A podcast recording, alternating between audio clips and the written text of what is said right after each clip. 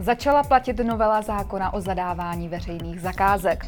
Usnadnit by měla život zadavatelům i účastníkům.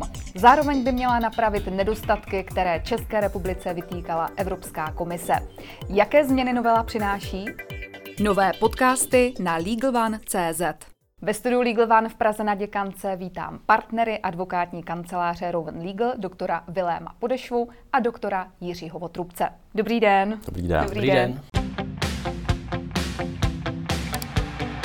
Pane doktore, začnu u vás. Eh, jaké změny novela přináší?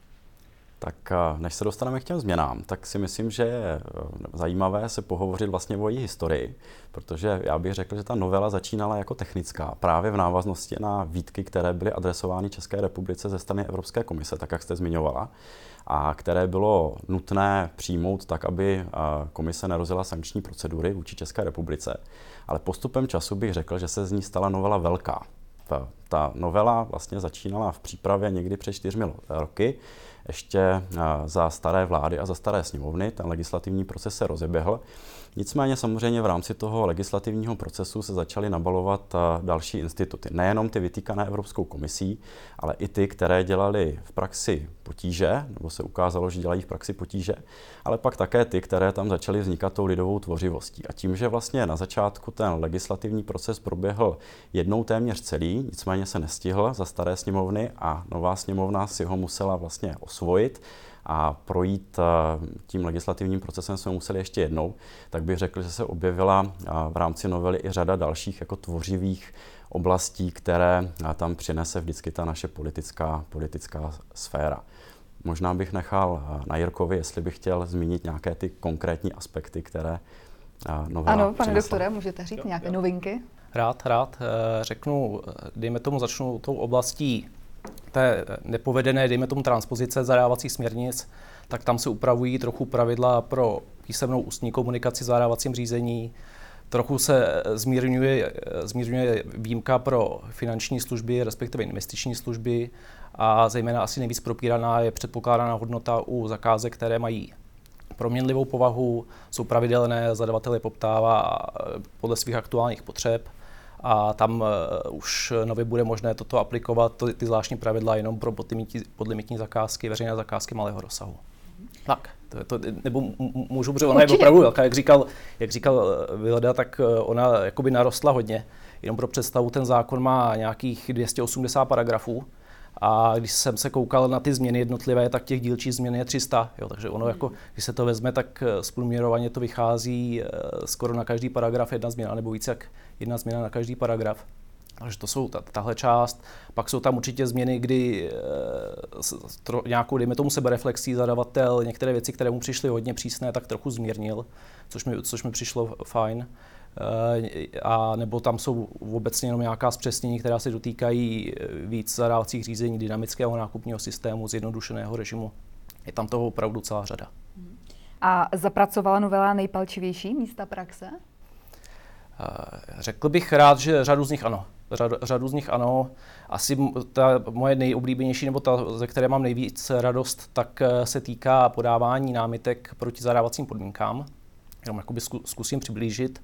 Stávalo se v praxi, eh, že máte vypsanou nějakou zakázku a běží vám lhuta pro podání nabídek, kdy se s tím uchazeči seznamují s těmi zadávacími podmínkami, připravují si nabídky a když se jim něco nezdá, tak vám třeba pošlou nějaký dotaz nebo chraň Bůh i námitky třeba v dostatečné lhůtě a řeknou, tady třeba se mi nezdá tenhle parametr, ten bychom eh, rádi upravili, vy se na to kouknete jako zadavatel a řeknete si, jo, tady mají pravdu, upravíme to.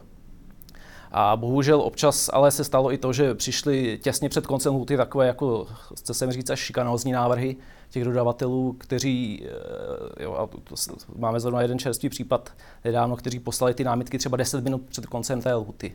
Jo, a s, takovými námitkami už jako zadavatel nic eh, neuděláte, ty si nestihnete ani přečíst tu dobu, na to, abyste na nějak zareagovali. A tohle právě ta novela řeší, že eh, tam dává možnost zadavateli dát tam 72 hodinovou lhutu, kdy on řekne, tak eh, jestli námitky mají nějaké přijít proti zadávacím podmínkám, tak přijdou nejpozději 72 hodin před koncem té lhuty, jinak k nebudu přihlížet.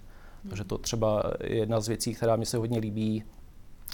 druhá věc je třeba u paragrafu 222, tam jsou Eh, podstatné změny zadávacích podmínek, tak tam se odstranily nějaké limity, to určitě prospěje praxi, podle mě. A Je tam ještě řada dalších, ale tohle jsou asi takový dva největší. Ještě bych možná zmínil bankovní záruku a zadávací lhůtu. To byly takový jako hodně sešněrovaný eh, přísnýma formalistickými pravidlama dva instituty. A teď jsem rád, že se poněkud rozvolnili a že už se v tom bude třeba líp dýchat jak těm dodavatelům, tak zadavatelům. Pane doktore, vy byste ještě něco vyzdvihl, doplnil byste ještě? Já, já, by, já bych možná ještě jako obecně vypíchl to fakt, jako jak ten zákon je velký a to, že když se bavíme o nějakých 280 paragrafech a to, že před těmi sedmi lety ten zákon byl zcela nový a reagoval na nové evropské směrnice, tak vlastně u řady institutů nikdo nevěděl, jak je vykládat. My jsme vlastně už tenkrát napsali k tomu eh, zákonu komentář, který vlastně navazoval na komentář vydaný už k tomu předchozímu. Nicméně do určité míry člověk jako spoléhal již na existující judikaturu, některé věci vykládal podle toho, tak jak eh, byly napsány preambule směrnic či důvodová zpráva zákona. A je vidět, že ta výkladová praxe za těch sedm let se obrovsky posunula je potřeba vidět, že ten zákon je nejenom velký, ale je i často aplikovaný. Těch zadavatelů je hodně, zadávacích řízení je hodně. Takže i té, i té judikatury, ať už na úrovni Úřadu pro ochranu hospodářské soutěže nebo i správních soudů, se dělá hodně. A myslím si, že ti zadavatelé se v tomhle směru dostávají do většího komfortu, jednak vlastně mohou se spolehnout na to, jakým způsobem ten zákon je vykládán. A my jsme vlastně tohleto všechno se snažili vlastně vetknout do nového aktualizovaného komentáře, který by měl v průběhu tohoto léta výjít. Jednak tedy zohlednit eh, ty aspekty z té novely, které vlastně v řadě míst eh, zpřesňují a zjednodušují život tomu, tomu zadavateli. Současně si myslíme, že v obě dvě strany toho zadávacího procesu se nyní mají možnost chytnout i daleko bohatější rozhodovací praxe, kterou jsme se snažili také vlastně do té knihy zahrnout a věříme, že v oběma stranám se v tom bude, bude dýchat daleko lépe. Je pravda, že na druhou stranu se nepodařilo odstranit úplně všechno. Přece jenom některé věci člověk úplně kazuisticky neupraví, některé věci se nepodaří v rámci toho legislativního procesu dotáhnout. Například hojně diskutovaný institut mimořádně nízké nabídkové ceny, který v každém zákoně má určitá úskalí z hlediska té své aplikace. Myslíme si, že tady v tomhle směru vlastně ani ta novela nepřináší pro toho zadavatele něco, co by mu zásadně pomohlo nebo kde by ho to posunulo dopředu. Bude to ponecháno do budoucna na další rozhodovací praxi a na to, jak se, jak se bude ta judikatura vyvíjet. A co dalšího nad rámec novely eh, přináší vámi aktuálně připravený komentář k zákonu o zadávání veřejných zakázek ze společnosti Wolters Kluwer? No, myslím si, že to je fakt primárně ta, ta, ta judikatura, protože vlastně k tomu původnímu vydání eh, bylo potřeba vycházet u těch institutů, které se neměnily z judikatury staré k tomu předchozímu zákonu a i díky dlouhému legislativnímu procesu, tak jak jsem zmiňoval, tak vlastně máme teďka ten komfort, že eh, jsme mohli do toho komentáře vlastně umístit sedm let rozhodovací praxe, která v řadě případů významně posunula a dotvořila to, co je v tom zákoně napsáno. Takže i z toho důvodu ten komentář nabobtnal obsahově. Mysleli jsme si, že tentokrát se dostaneme v tištěné verzi už na dva výtisky. Prý to tak nebude, ale myslíme si, že to bude kniha, která bude pěkně tlustá a pěkně těžká. Pane doktore, chcete ještě doplnit eh, pana kolegu? Jo, jo, stručně doplním. Eh, on opravdu nabupnal o nějakých 500 stránek. Těch 500 stran je jak ta judikatura, tak jsou to třeba i naše poznatky z praxe. Mně se hrozně líbilo, když jsme ho psali, za mnou chodili lidi a říkali, hele, tady třeba, když jsme to napsali, tak tam jsme se v tu chvíli drželi trochu při zemi, protože jsme, nebyla k tomu rozhodovací praxe, neviděli jsme, jak, jak to budeme aplikovat a teď už jakoby můžeme se rozepsat, a protože máme ty zkušenosti a můžeme do toho vetknout, do toho komentáře, tak aby jak zadavatele, tak třeba dodavatele, podle toho, na jaké budou strany, tak věděli, jak mají správně postupovat.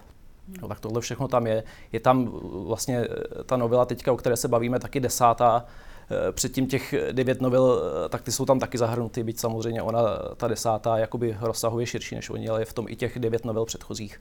Tolik eh, Jiří Votrubec a Vilém Podešva z advokátní kanceláře Rowan Legal. Děkuji vám za rozhovor. Děkujeme za pozvání. Děkujeme za pozvání.